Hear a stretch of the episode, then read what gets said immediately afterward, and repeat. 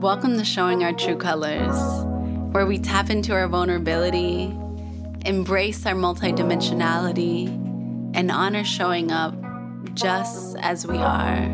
Here, it's just us, a little universe of our own.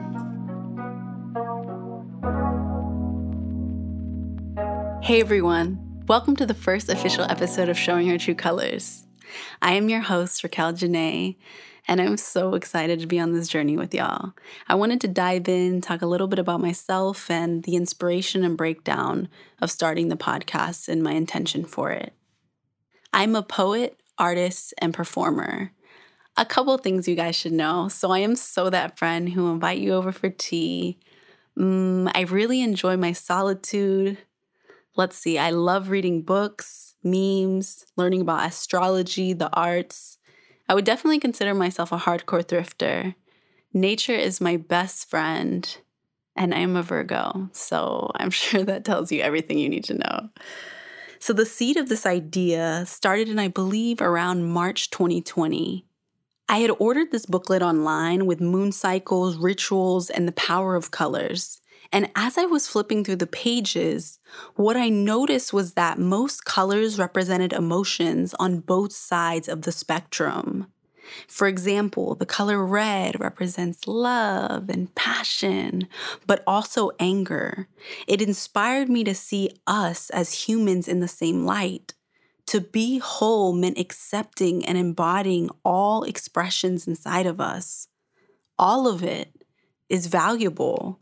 So that really birthed the concept for season one to make each episode symbolize a color and the emotions and experiences that are tied to it, along with creating a look for every color merging fashion, expression, and consciousness.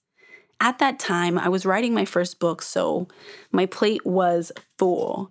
It wasn't until a couple months ago, while I was meditating, the idea resurfaced crystal clear and with the urgency of now. And I said, okay. When you feel called to do something, no matter the time, energy, and effort, honestly, no matter how extra and wild it sounds, you find a way. So here we are.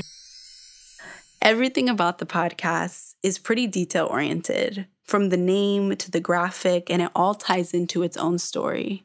Usually, when you hear the term showing true colors, we kind of think of it in a negative context. You know, like someone revealing their hidden agenda or fallout with a friend. I wanted to take that phrase and flip it and use it as something that can empower us.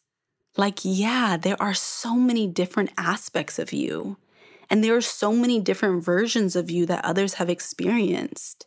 We are these multifaceted human beings with unlimited potential and a full range of emotions. What would it look like if we welcomed and cherished that? If we allowed ourselves that kind of freedom?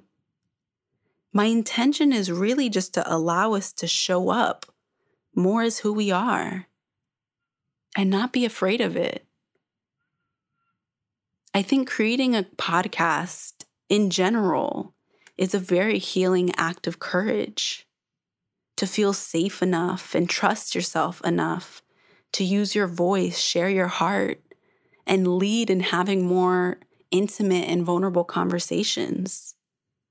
Sometimes we can get caught up in learned behavior that tells us we need to perform and be excellent in order to receive love. But when we realize that we are already that, and that is already inside, everything starts to reflect that truth.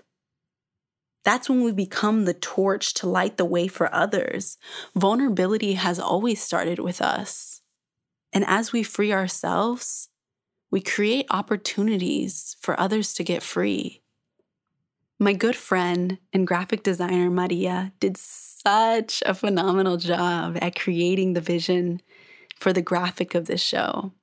As you can see with the colors and the little plants on the side, the archway represents three things an entryway, a safe space, and your inner world. When I say entryway, I mean a portal, a door that has led you into a deeper place within yourself. Sometimes, whenever we hear a message, it might be exactly what we need to hear right in that moment to spark that change within us.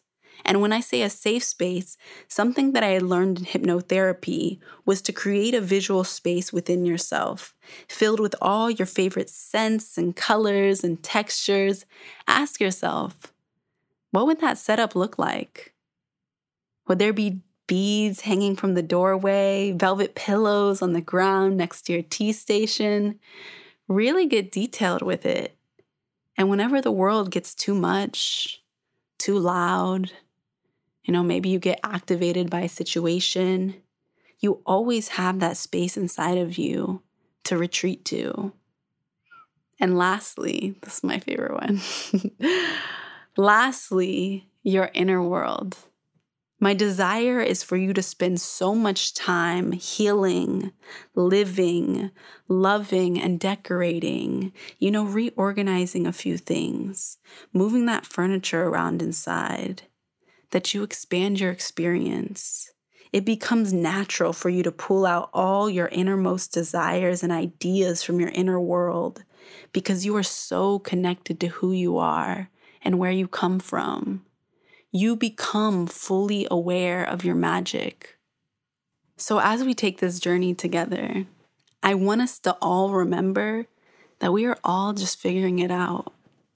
We're students of life and we never stop learning every single day with open eyes and open hearts. My hope is that we continue to be fascinated with life and the deep complexity and utter simplicity of this human existence.